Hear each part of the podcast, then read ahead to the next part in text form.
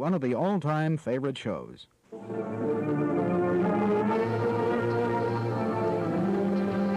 Because you were home. Hello, and you are welcome to episode 51 of Because You Were Home. This week, we are looking at like paranormal horror movies and just kind of ghostly ghosties Mm. in general. Do like a good haunted house story. As we all mm. remember when I said about how I really wanted my own home to be haunted. But I suppose as much as young Emer wanted that, I don't think I would have truly, truly enjoyed it. Like young Emer wanted it. Like now Emer realizes the I just- of not having it. I just want a quiet house because as much as they're like people going bump in the night, my neighbors do freaking go bump at all times of the day and night, just like running around, making loud noises and just being really loud. So I feel like this is the closest thing I've had to a haunted house. Yeah, yeah, I get that. And unlike those people, I will sell up and move. I'm not gonna like try and stubborn this shit out. I'm going. As soon Yeah. as the marketplace becomes something safe to sell this house, we're gone. Oh yeah, yeah. And I'm also like, you know, manifesting our our next door to go up sale up for sale at the same time. Let's be neighbors. Let's be neighbors. Yay. That'd be amazing.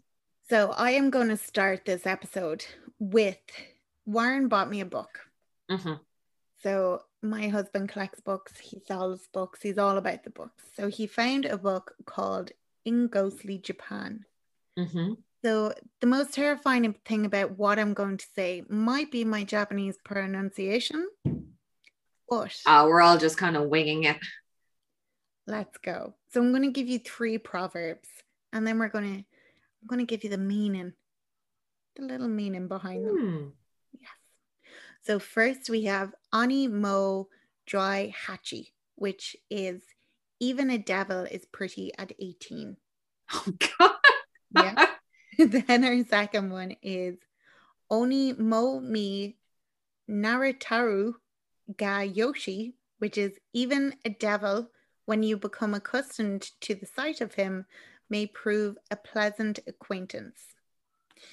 So, the meaning behind the first two there are many curious sayings and proverbs about the Oni or Buddhist devil, such as Oni no mi ni mo nama, tears even in the devil's eyes, or Oni no karakon, devil's cholera, said to the unexpected sickness of some very strong and healthy person, etc., etc.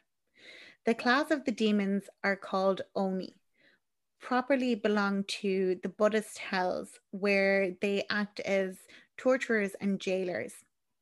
They are not to be confounded with Ma, Yashi, Kaijin, and other classes of evil spirits. In Buddhist art, they are res- represented as beings of enormous, enormous strength with the heads of bulls and of horses. The bull headed demons are called Gozu and the horse headed Mizu. Oh. And then the last one is Oni ni Kanabo, which is an iron club for a demon, meaning that great power should be given only to the strong. Oh. There you Okay. go. That's yeah, that's very interesting. it's very interesting that a 32 year old can't read from a book. No, stop. That's like I've I've read stuff with like especially when you're doing like our folklore episodes and and urban legends when you were talking like Japanese stuff, even when you were doing our Asian films and like trying to do the justice of pronunciations, you're just like, ah. it's like it's never going to happen. So I will see your cool Japanese proverbs Thank you.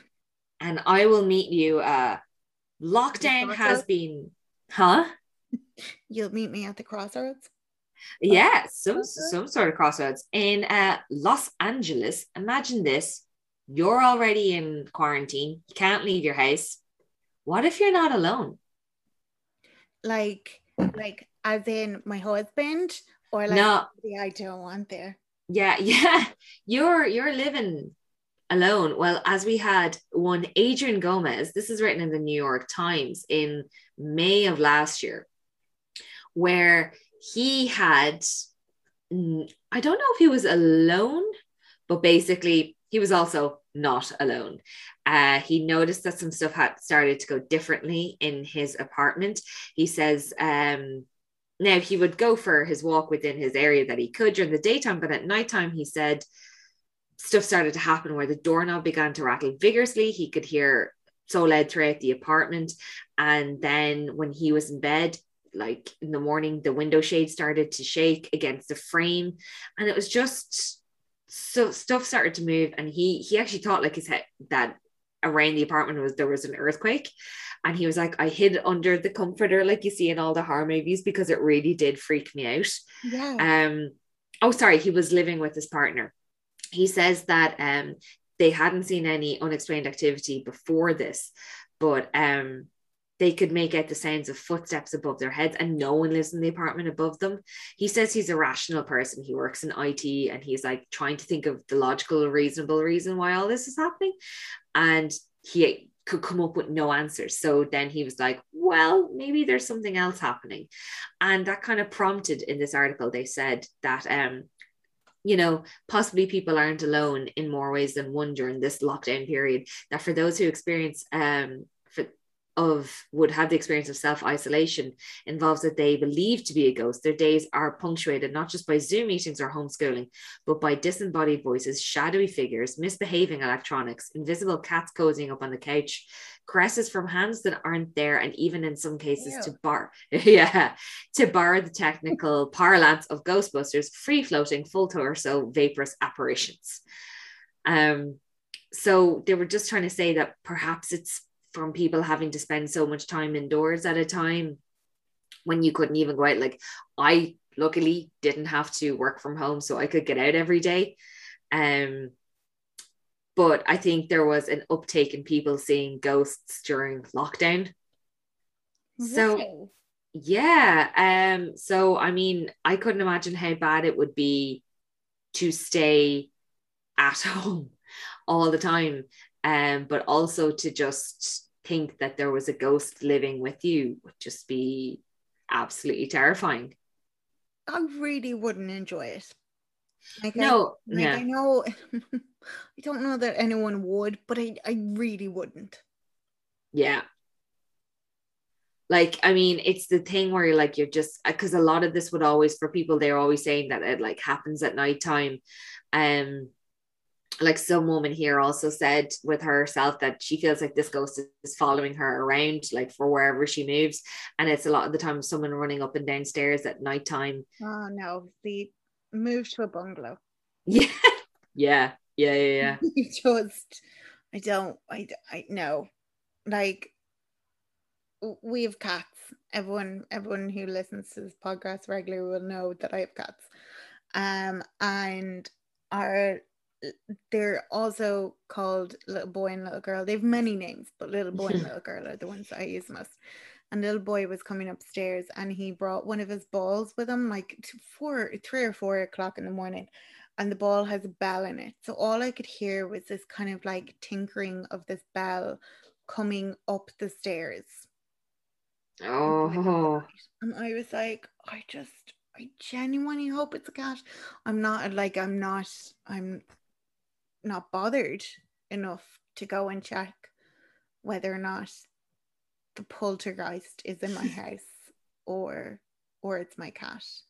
Um, but it was my cat, which Uh, led to him then playing with it for quite a while in our bedroom because it was quite cute. Like he brought it up so he could play where Mhm. we were, but not cute because we were asleep where we were.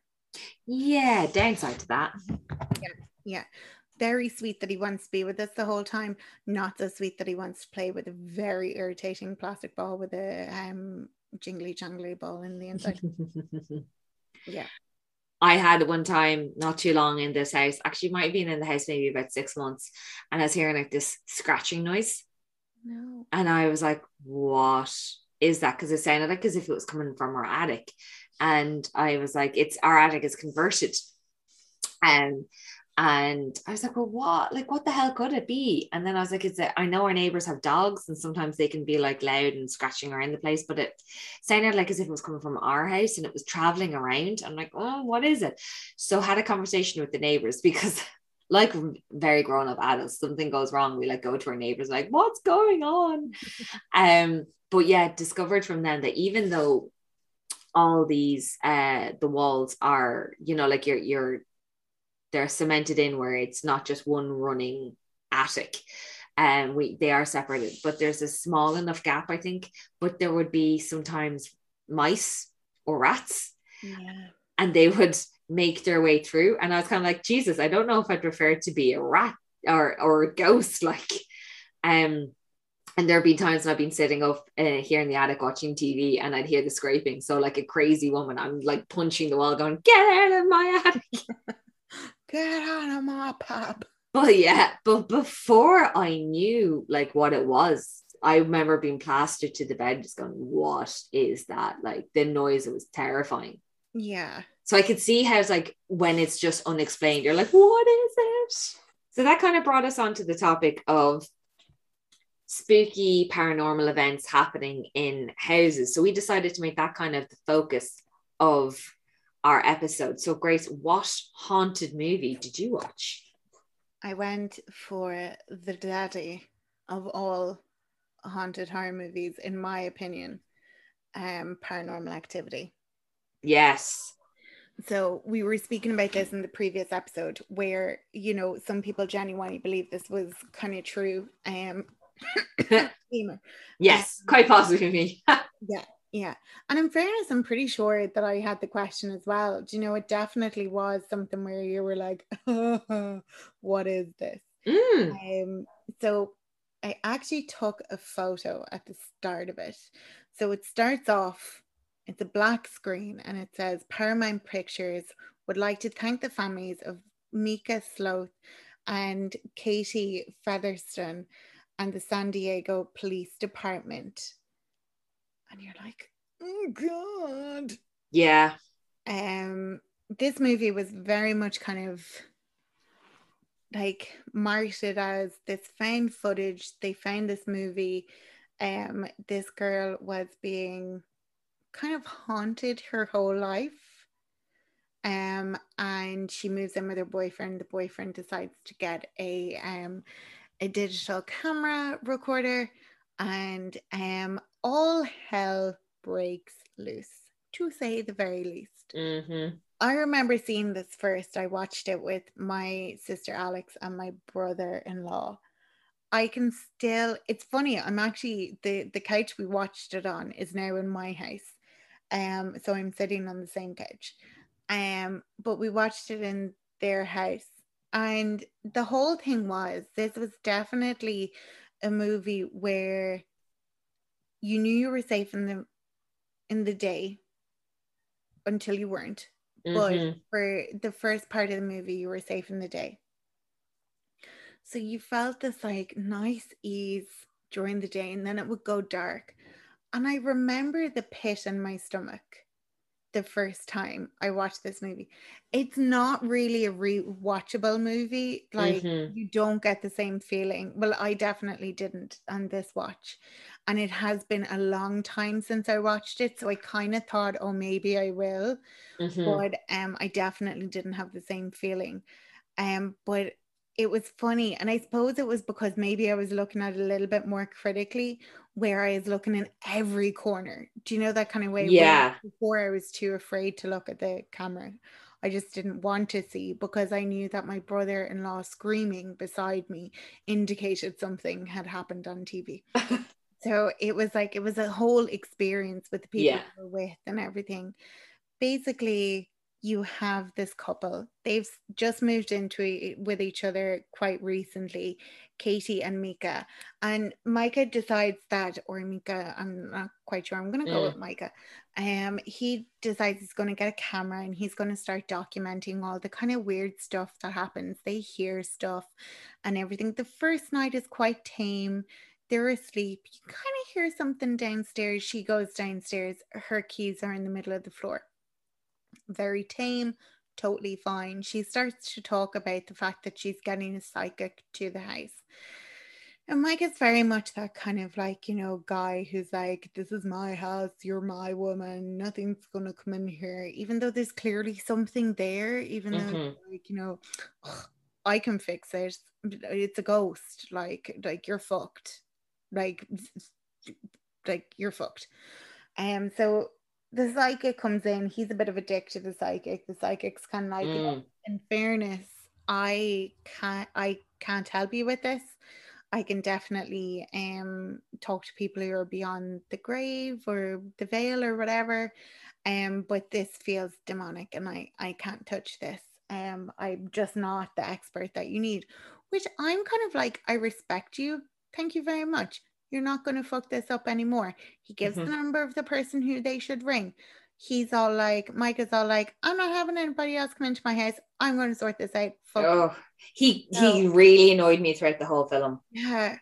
Um. So Katie is like, she's the person who's definitely getting haunted by this.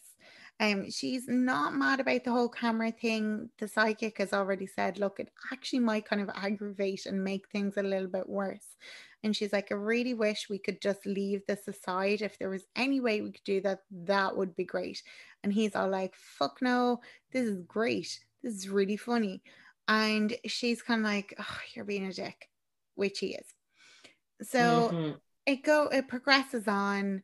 Um, it goes to nighttime again. You're absolutely cacking yourself. Um it starts to kind of speed up. The next night the door kind of moves and stuff like that.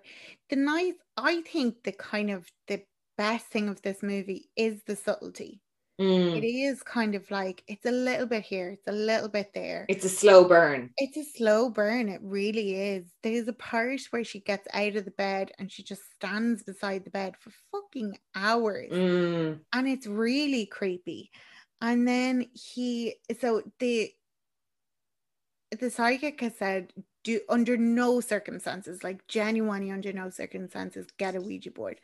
I fully, fully agree with him. Yeah. Don't do it. Like, don't do it. Then he's all like, I'm gonna get a Ouija board. She's all like, don't go out and buy a Ouija board. And he's like, I won't go and buy a Ouija board. Wink, I wink. promise you that. And then he borrows one, and she's like, Michael, you know what I meant.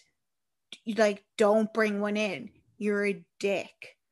They leave the house, the camera's still on, like stuff goes around the Ouija board, it starts to move.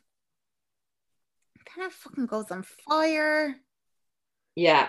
As we found out that this was the part that Emer kind of went to. real. Something's going on here. Something's not right. Um, and then they come home and it's all scratched up. And he's like, Oh, does it mean, does it say Diane? Does it say this? Does it say that? That's fine. She's like, You can actually shove your Ouija board where the sun don't shine. And I fully agree with her. Mm. Um, he's like, Look, we need to kind of see what's happening here. And he puts out like talcum powder and they're in bed and then you can see the footprints coming towards the bed. They wake up quite quickly, and he's like, There's no footprints out, there's no footprints out, and all this stuff. And nothing really happens that night other than that. The next day they start to having a start having a fight. He's like, I can control this. And she was like, You can in your arse. You think yeah. he didn't want to like show footprints. Like he wouldn't show them. Mm. Like you know, this is a demon we're working with. Like, shut up. You're not more intelligent than the demon. Yeah. Um, and then he goes on, and you know, she's pulled out of the bed, and it's oh, oh yeah.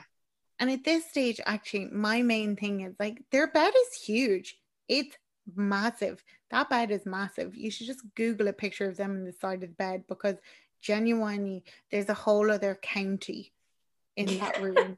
like it's unreal. That bed is massive. Um, and then like she was kind of like when she was younger, she was haunted, and then her house went on fire, and then they went to another house and she was haunted there, and they just moved into this house and she's been haunted again. So it's kind of been like this thing where she's moved and blah blah blah blah. So they go up into the attic because the attic door was open. They're like, Bleh. and there's actually a photo of her outside her old house with singed kind of corners. And she was like, There's no way this could be here. Like, this would have been burned in the fire. I haven't Mhm. seen this in 15 years. It was over their bed. It's all a bit gross. Then they call your man back. Your man walks in, the psychic. He's like, You should have rang the other guy. And they're like, Yeah, he's out of out of town. He's like, No, I know, but like, you know, why you didn't ring him straight away, I'll never know. He walks in, he's like, I actually shouldn't be here. It's very angry that I'm here and I'm going to leave. Yeah. he gets out like- of Dodge real quick. Yeah, he's like, they're like, how can you leave us? And he's like, well, I clearly told you what to do. You ignored it, and I'm not putting myself in danger. And I was like, yes, go Mhm. you set those boundaries, bitch. And he leaves, and it's great. And then um Katie's really upset. She's like, I need to get out of this house. Mike is like, 100% agree with you. They pack up everything. She's sitting in the bed, and he's like, let's go. And she's like, I don't want to go. I think it's going to be okay. I think everything's okay. I just have this feeling. I don't want to go. Please stay with me. Please stay with me. Mm. And he's like, right, fine. But if anything happens tonight, we're gone. She's like, right, no bother. Then they go to sleep. She gets up, standing on the side of the bed. She walks around, standing on his side of the bed. She walks downstairs. She starts to scream Mm. horrifically. Like it is like guttural. I just, oh, when I heard it, I was in my room watching it in the dark last night with the cat. I screaming. I actually was like, this is disgust. Um, and then the ending, I had to cover the screen because I knew what was coming, but I was Mm. also like, "Bah." I imagine everybody knows how it ends, but I won't just in case. I've, I've pretty much ruined the entire film. I will leave the last scene out. Um, and then it goes up, it comes up with, you know, Michael was found with the footage and she's never been found. yeah.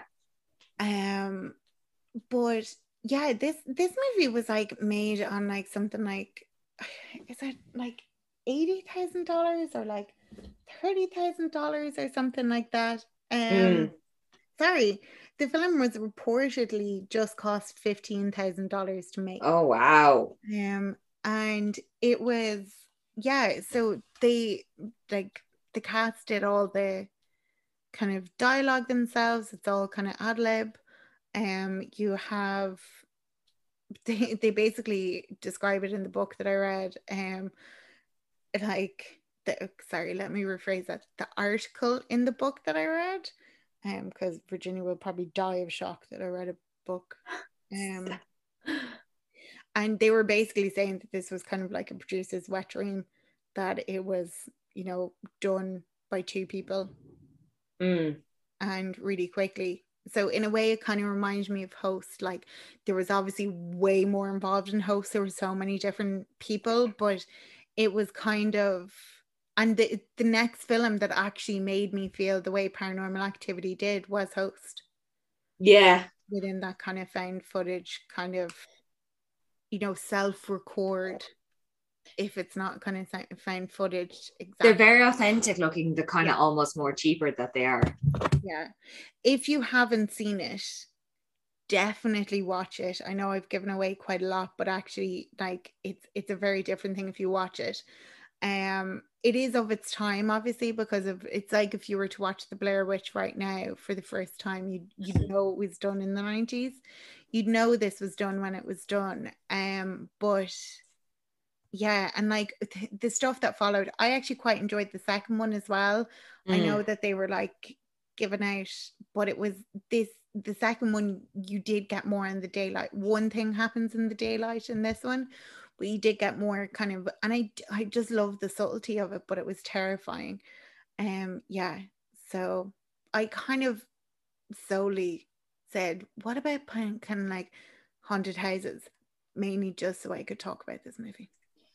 not bad a way to to do it because yeah it, it is such a good film like when you took that film i was like all right what am i gonna do because you have so upset if you would have been like, "Yeah, I'll do paranormal activity." I would have been like, "Damn it!" No, you're not. but yeah, I I just yeah, it, it is such a like nowadays that just pops straight right to your mind. But I suppose off the back of last week when we had done the classic film, Yeah. I was trying to look for again an older film that I wanted to watch. Um kind of just to like take it off my list of the one. And one I had been seeing crop up in articles of of good horror movies and and oh, kind of of an older one was one that was made in 1980 and it's called The Changeling. And also, don't confuse this with the Angelina Jolie film of the same title. This is Yeah. not the same film. I totally thought you watched a totally different movie. I thought you watched a Wayans brother movie. No, no, I wish. Yeah, and the movie I thought you watched is called A Haunted House, and it's a parody of. Oh, yeah. Activity. And I was like, that's so not Emer. yeah. Okay. As much as I love scary Okay. movie, I I you know don't watch any more of those kind of films. Um, so the changeling is starts out with a guy called John Russell, and he is a composer. Um, and we actually see him play like classical piano throughout the film, kind of thing. But he lives in New York City and he moves cross country to Washington after the death of his wife and daughter. It's basically the opening of the film where it's very snowy and the wife and daughter, the car is broken down and he's ringing for help and they're off having a snow fight. But two cars basically slid on the idyllic. ice. and- Huh? So idyllic. Yeah, and but there, there's a crash, and the wife and daughter are instantly just they're plowed down whilst whilst like out in the snow. And- Yeah, yeah, that is. Uh, oh, it was, just a whoa. It was real quick, but it's kind of like I knew the wife and daughter weren't in it, so um, kind of knew their days were like I numbered. kind of knew they had to be. And I mean, it happens in the first minute, minute or two of the whole film. You're like, well, okay, they just went straight into that. And so he just moves basically cross country. He wants to, he can't live in the apartment in New York. It's just too many memories. Um, and it's one of those as well where he looks to be in his, I'd say, mid to late 50s. And the daughter was, I'd say, if she was anything, she was 12 Yeah. like it's one of those i don't know they it's just i it kind of threw me how older he looked Mm-hmm. But anyway moving past that he um it's one of those guys Career man, Em- Emer. hmm? He was a career man. yes and he was because obviously like he's a composer and he is also a lecturer in music so he goes over to Washington. He just wants a complete change of scene. And it's one of those ones where he's got like he's speaking to some friends and they're like, oh, you know, he's he's going up to Washington to lecture. And then they're like saying, Oh, you can don't stay in the hotel. We've got some houses. We've some friends in the historical society that'll set you up basically so you can rent a fucking mansion that the historical society own. You're like, uh, okay, nice to have friends like that. Um, so he and he gets like shown the house by someone who works in the historical society and they were like oh we were going to turn it into a museum but then it just didn't work out and no one's lived in it in the last 12 years and that nobody seems to be staying in the house for too long and it is humongous. And he gets all the stuff moved in everything's going grand and he then he starts to discover kind of like when i was talking about with the haunting stuff starts banging and it happens at like 6 a.m every morning where he just hears this banging. And first he thinks, oh, it's the old house, it's pipes, it's the furnace, it's this, that, and the other. And then um the woman called Claire keeps meeting up with John. She's the one who was showing him around the house. And he gets really upset one time because he's like, oh, they were out horse riding. He's like, oh, my daughter would have loved this. And then he's crying, but he gets woken up, like stop mid crying because he can hear the banging again. And that's when he realizes for like the second morning in a row, it's dead on 6 a.m. And he just kind of goes straight to it's a ghost. Yeah. There's another thing where I think his there was a ball that his daughter loved to play with in the apartment. And uh, it gets thrown down the stairs. And instead of keeping a hold of it, he just throws it into a lake nearby, like drives out to like far enough away, comes back. And as soon as he comes down the door, it just goes down the stairs at him. So like he's like, okay, it's a ghost. And he gets a medium to come over to the house. And he has he had met up with Claire again at some sort of get together with some for some politician with the symphony. So it's all la di da, posh people. He meets Claire and her mother, but basically, then the next time we see them again, it's there's he has a medium over her partner, um, Claire and Claire's mother. I'm like, wow, random, lovely night's entertainment where you have a medium come over. And that's how we discover that there is the ghost of a murdered young boy in the house. And um, like he had been making himself known by he shattered the window, he opened and closes the doors, and and again during the banging. Um, so this kind of gets this is where it almost stops being a haunted house maybe and i didn't realize this until i was watching it john and claire then start investigating who lived in the house beforehand um and they, they the only one where this could meet date wise is because this is in 1980 kind of 1979 1980 uh someone who had last lived in the house in 1909 and uh they find it's kind of like a it turns into like almost a mystery like a thriller kind of style thing. Yeah. Um so it this the death of the child is linked to a powerful local family of one of the senators who was at that big get together, the fundraising thing that he was at like a few weeks before that. And it's the the heir to this local family is the senator, Joseph Carmichael. So he John discovers that actually the real Joseph Carmichael was that young boy who was murdered. He was murdered by his own dad because Joseph was crippled. He was a sickly child. And if he ever died before he turned 21, the family fortune, which he would have inherited from his maternal grandmother, would pass on to a charity.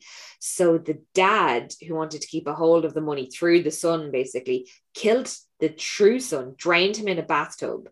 And the banging is the sound of Joseph hitting the bathtub trying to like get out.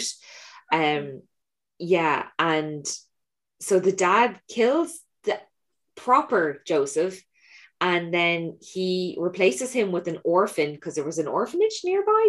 So he gets a child, a boy of the same age, then sends him off to Europe in the guise of seeking a cure for his the illness that led him to be wheelchair bound and then he comes back at like age of 18 and this is when america is in kind of helping out in world war one.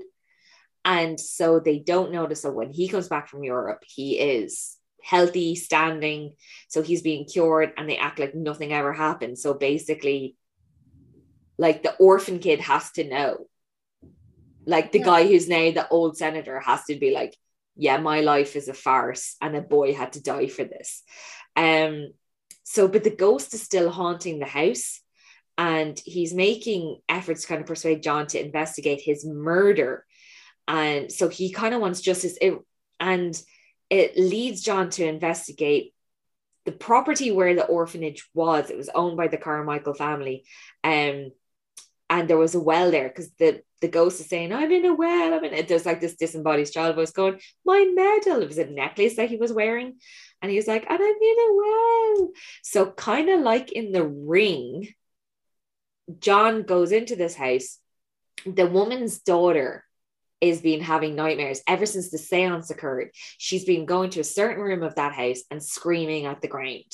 And so basically, she gives John permission. They dig up the ground, like the where the house is built on, and there's a well underneath then they have someone dig down and they find skeleton. So when the police come, they're like, How did you find this? And they're like, Do you know who the body of this is? And he's like, No, no, not really. And they're like, What do you mean, not really? And he's giving nothing away. And they know he's hiding something. He's just, he's looking really sketchy. and, um, but then they also discover the medal in that, uh, in the well as well, which proves to John that this is the boy of Joe, this is the body of Joseph Carmichael. And it's like 50 years old. So he's like, Claire's like, you should go to the police with all this information. He says, no, they won't be interested in something that's like 50 to 70 years old, like of a cold case. Um, I'm going to deal with it myself. I'm like, what? Um, So he doesn't take the evidence of the medal to the police. Instead, he goes to like ambush the senator when he's about to depart on a plane. And he's like, I found the body and here's the medal. And it turns out that the senator has the exact replica of that medal because it's obviously meant to be Joseph. Hmm. So there's like two necklaces going around, two medallions. Um, and the senator acts like as if he doesn't know who this guy is. John gets carried off by the security that's there at the airport. And so the senator then sends another policeman called Captain Dewitt to John's home to retrieve the medal. And they think that he's trying to blackmail the senator. And he's like, no, I'm just trying to like figure out what happened to this dead boy. And the the policeman is like, oh, your daughter and wife died recently, and I know that that can have uh, an effect on your psyche. We can get you help if you want. And he kind of not so subtly alludes to the fact that if John keeps up this investigation, they're just going to put him in an asylum, Mm. and that'll be him. Yeah. Yeah, and I was like, ooh, where's this movie going? And he's like, get out of my house, and then Claire comes rushing through because ever since John went to the senator, she the lease has gone up on the on the house where he was living. It's been taken away from him, and she got fired from the historical society for like helping him out with the investigation. So it's all obviously you can tell it's the senators working his way, and anyone who's involved, they're being told to basically leave. But just as John is like, because the the the cop says, I'm going to come back with a warrant. We're going to find this medal and we'll see what just happens to you. But then Claire's like, Don't worry, I'm going to go ring. I'm going to try and fix my job situation and I'll talk to you later on. Then she rings John like five ten minutes later, saying that she was on her way out when she saw the fact that the policeman like mysteriously crashed his car with no one else around and he's dead. So it's obviously the ghost had something to do with that so that he could John could still investigate this. Yeah. Um so when the senator dis- discovers that the cop has died, he agrees to meet up with John. John comes over to the senator's house and he tells him the entire story that his air quotes father mur- uh, murdered his natural son and replaced him with this changeling, which is kind of like with the Angelina Jolie film, it's obviously the replacement of one son with another. And it goes back to kind of folk tales where they said that I think it's fairies would replace a baby Yes. with the fa- but the fairy kid would basically just like grow up to kill the family or something like that, or or steal their life essence, something like that. But it's not going to be a normal child. Um, but that's what John calls basically Joseph. He's like, you are a changeling. You're not the real son. You've inherited this money, but it, you know, like another boy had to be killed for you to get it. And the senator refuses to. He's like, my father was a good man. He was a loving man. And but so John's just kind of like, instead of doing anything about it or trying to get any proper justice, he gives the recordings he had made during the seance, the medallion, and all of his notes he had discovered that led him to discover this murder and where the body was and all that. And he says, I don't have any copies because the senator thinks he's been blackmailed. He's like, I've come across your kind all throughout my career. What do you want for this? And he's like, I don't want anything. I just want to show you what I've discovered. Yeah. Um, and then the senator like tells him to leave, and he's like, he threatens him and anyone else that you know there'll be consequences if if this story comes out. Um, and then Claire had been trying to ring John when she's at home, and so she's like, I can't get through to him. I'm just going to go to the home. So I was like, oh, what's going to happen? She's coming into this house alone. She goes through the house and she thinks he's up in the attic, which was where they discovered it was. Never go to the attic. Just Yeah. if you feel that somebody's in the attic, leave them. Because she even says, dead. Don't make me come up there. You know, I don't like this room. No. And it was the room that was originally boarded up and it made it look like as if there were shelves there, but it was really, No thanks. that was the room that the original crippled Joseph was as his bedroom. And his wheelchair is there.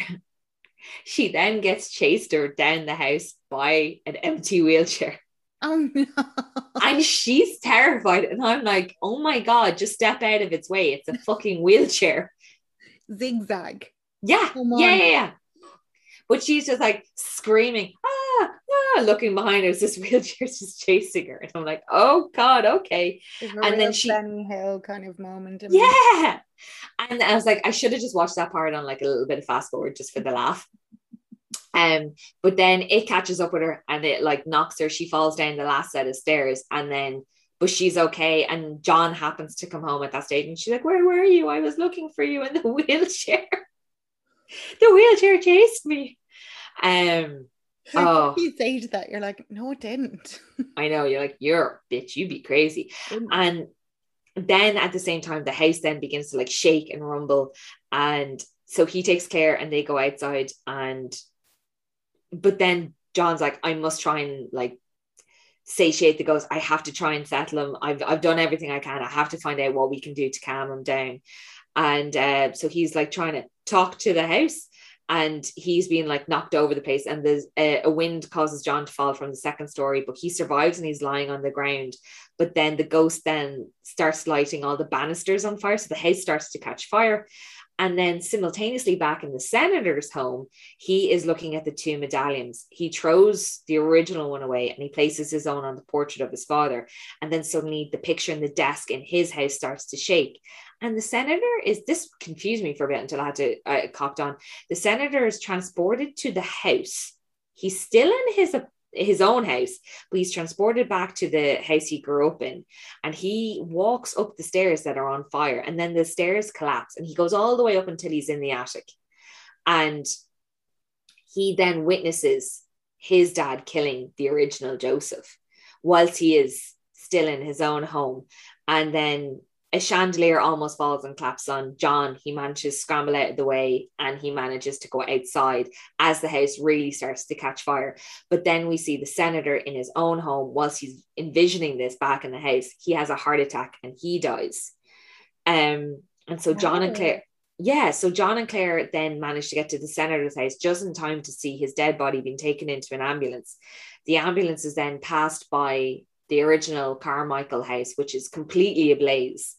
And then, and like it's the next morning, and in the ruins of the mansion, we see Joseph's burnt wheelchair.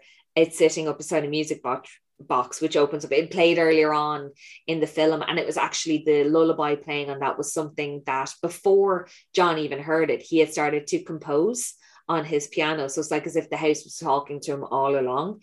So I think we're just meant to take by that that the justice he wanted has been served. But I just have to say it was a it was a weird film in the sense I was expecting a proper like haunted house film. And it really kind of turned into an investigate. It was like the ring in ways where they were trying to give this ghost peace because they were trying to do justice for how the, the child died. The child's body's in a well. Mm-hmm although there was no seven days or some long haired girl coming out of the TV. But eh, like I wondered, was Koji Suzuki at all influenced by this film when he was writing his book back in the 90s? So I, I wonder, I don't know, but it mm. just gave me ring like vibes. But I was just disappointed that it wasn't like a, it wasn't a proper like all based in the house and um, it moved along really quickly where he did go straight to thinking it's ghosts. But I suppose for movie logic, like it happened in paranormal activity, they get a medium in really quickly after like only a day or two of the activity. Yeah. So yeah, it was it was a bit weird. It, it took a turn that I wasn't expecting. Yeah, sometimes I love that, but also sometimes I'm like, hmm. I didn't hate it. I actually I liked it for the the dual element of them trying to uncover what happened, like in the sense of not just oh there's you know there's a ghost in my house trying to figure out what it wants. Like they were proper investigating what happened. You see them going to libraries they're looking up microfiche to get like what happened back in 1909 and then they're looking at house plans and where else did they own land and they've got notes from the orphanage about a boy being adopted at the same age as the kid at like six years of age so yeah it was good but it was yeah it, it just wasn't and it was like an hour and 50 minutes long so it's also quite long. Yeah, that is a long. Yeah. Yeah. But you know, glad I watched it. It was something that I was meaning to watch and I've seen it. I don't think I'd watch it again, but you know, glad I watched it. Yeah. Sometimes they're the best ones where you're just like, yeah, it's in the repertoire now. Mm, and it's kind of like it's different. It's paranormal and it's thriller esque and then yeah, it's still got its ghost element. Still, the main thread of it all is the fact that the house is haunted and he's trying to figure out why. And yeah, yeah. Yeah. So that was that. That was that. Nice one. Well, I had a little bit of a look as well into the most haunted house in Ireland. Well, so say Yeah. the world. Um, so let me just get this here and we'll do a little bit of history. So uh, Loftus Hall, we've talked about it before. It's actually very close to where our friend Aaron uh, from Class Horrorcast podcast is from. It's County Wexford Mhm. and it's on Hook Head. So basically, Loftus Hall is a large Manston house situated on the Hook Peninsula. It's located on the right hand side as you drive towards Hook Lighthouse on the tip of Hook Peninsula. The first castle was built in 1170 by Norman knight Raymond Le Gros, uh, who changed his surname to Redmond to adopt an Irish identity. The Redmond family built the hall in 1350 during the time of the Black Death to replace the castle. It then Mm. became known as Redmond Hall and stayed in the Redmond family until 1650 when it was given to the Loftus family, who were English planters at the time of the Cromwellian conquest. Boo. Hall then became Loftus Hall. It became the principal residence of the Loftus family in 1666, which is 1666, when Henry Loftus, son of Nicholas Loftus, took residence in the hall. The Mm. building that exists today was heavily renovated between 1872 and 1879 by the fourth Marquess of Ely, or Ely, John Wellington Graham Loftus, in preparation for the visit uh, from Her Majesty Queen Victoria. Ooh. Lady Jane Loftus, his, sorry, his mother, Lady Jane Loftus, the Marquess of Ely, or Ely, was Lady of the Bedchamber to Queen Victoria, God, 1851 to 1889. that is not a good job. No. The renovations to Loftus Hall were inspired by Osborne House, where Lady Jane Loftus spent a lot of her time with Queen Victoria. Unfortunately, the Queen's visit never happened, and Loftus family were left with a massive debt following all their works. Following his death without issue in 1889 and his mother's death one year later, the bankrupt estate was put up for sale. In 1917, Loftus Hall was bought by the Benedictine Order of Nuns, who reside at the hall, who resided at the hall for 18 years. So if it wasn't fucked, it was fucked now. Yeah. It was then taken over and run by the Sisters of Providence as a school for girls, um, and joining the order until the interested in joining the order until the early 1980s. Oh wow. In 1983, it was purchased by Michael Devereaux, who opened it as Loftus Hall Hotel, which was subsequently closed again in the early 1990s. It was previously owned by Devereaux's surviving family until late 2011, when it was sold to its current owners, the Quigley family from Bano. Now, the Quigley family have undertaken a huge commitment to the hall. Um, was derelict state when they, it was purchased. They have secured the structure and are taking massive strides in regenerating the walled gardens and the courtyard of the house to ensure the future of Loftus Hall for many years to come. Now, I know it's actually up for sale now, so unfortunately, Let's buy it. yeah, yeah, could you imagine? So the lo- legend of Loftus Hall. Loftus Hall stands alone and um on an histor yeah, no, stands alone on a bleak landscape. The backdrop adds to its eerie story. It is for many years said to have been visited by the devil. So many people from the surrounding area are nervous to enter the place after dark. Legend has it that during a storm at sea, a dark stranger approached the hall on horseback after his ship was driven into a nearby Slade harbour with it rough seas. He was invited in to seek shelter and spent some time, some days with the Tottenham family who were living at the hall at the time. The young lady Anne Tottenham was especially taken with the dark stranger and fell head over heels for him. One night during, during a card game, she dropped a card and upon bending down to retrieve it, she noticed that the dark stranger had cloven hoofs instead of feet. As soon as she realized what she had seen, she shot through the roof um, in a ball of flames. She didn't. He did. Ah, that's you know like losing your head over something. Anne never recovered. She went into a state of shock and madness, and her family locked her in the tapestry Jesus. for fear that anyone would see her. She died a couple of years later, still quite young, but her death was no release as the servants and family members reported seeing her wandering through the house at night, which I would so do if somebody just locked me in a fucking tapestry Yeah. die. The family had the local Catholic priest, Father Broaders, ex- exorcise the hall, but he could not exercise the tapestry room.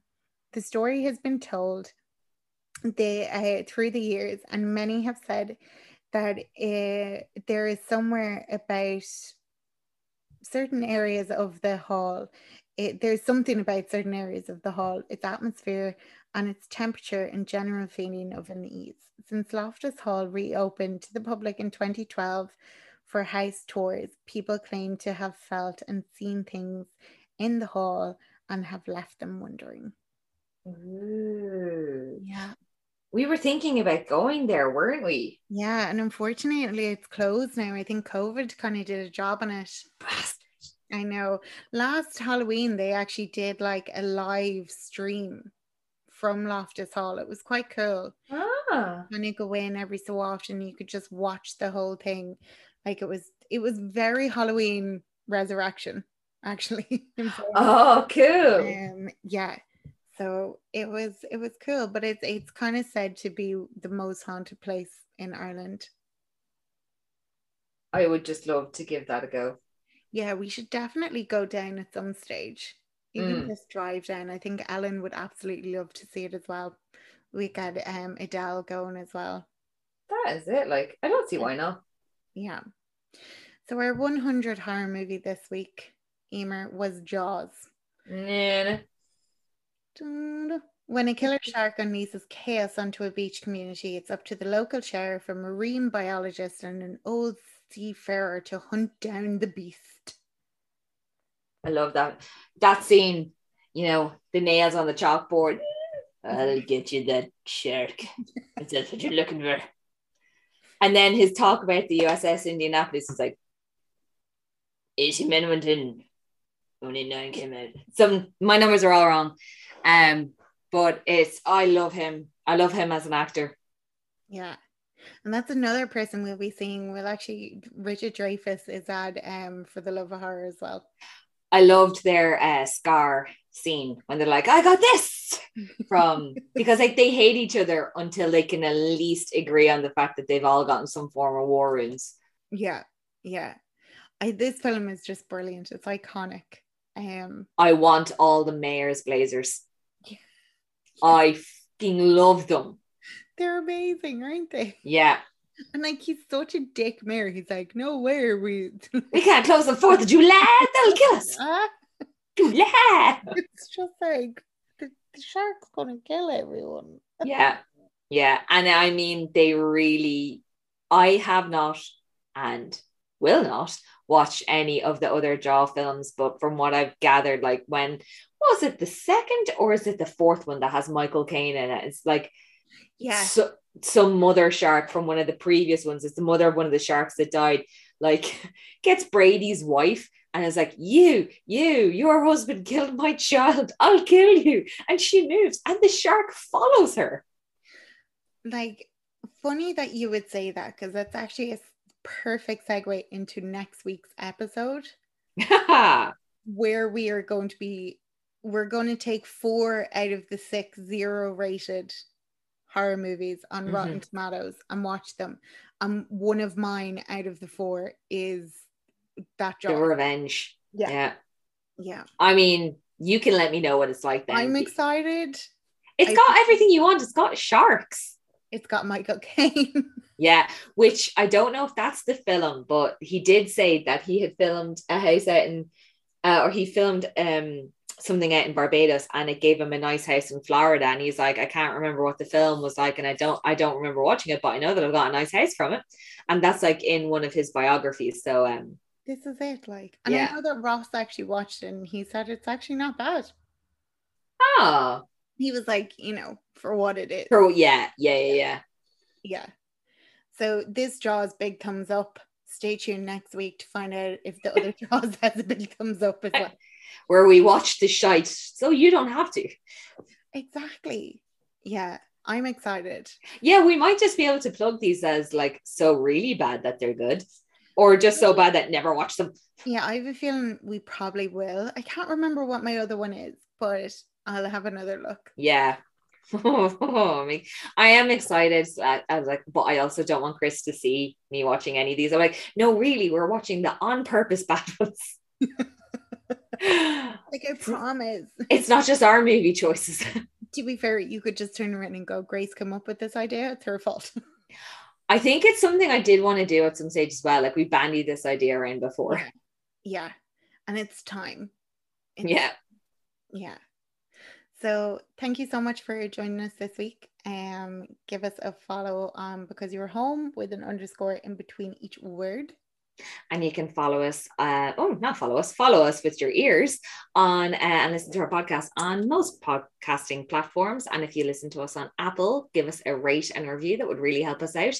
And if you don't listen to us on Apple, just tell a friend. And we will talk to you next week about zero rated movies. Yeah, 0%, but 100% fun. Question mark. Totally shy, but hopefully not. Yeah. Yeah. We've got high hopes. It's going to be great. yeah, yeah, yeah. Might not do this sober. Yeah, to be fair, come back because it's going to be like a hilarious shit show. Oh, yeah. Absolute car crash. This might be the episode that ends it all. Yeah, this could break us. Like, that's it, Gracie. You broke. That was the straw that broke the camera's back. Or, or would you look at it in a way of going, we've done the worst one. it can technically only get better from here. Thanks. Can only get better. Not these films, though. Great. Bye. Goodbye, folks.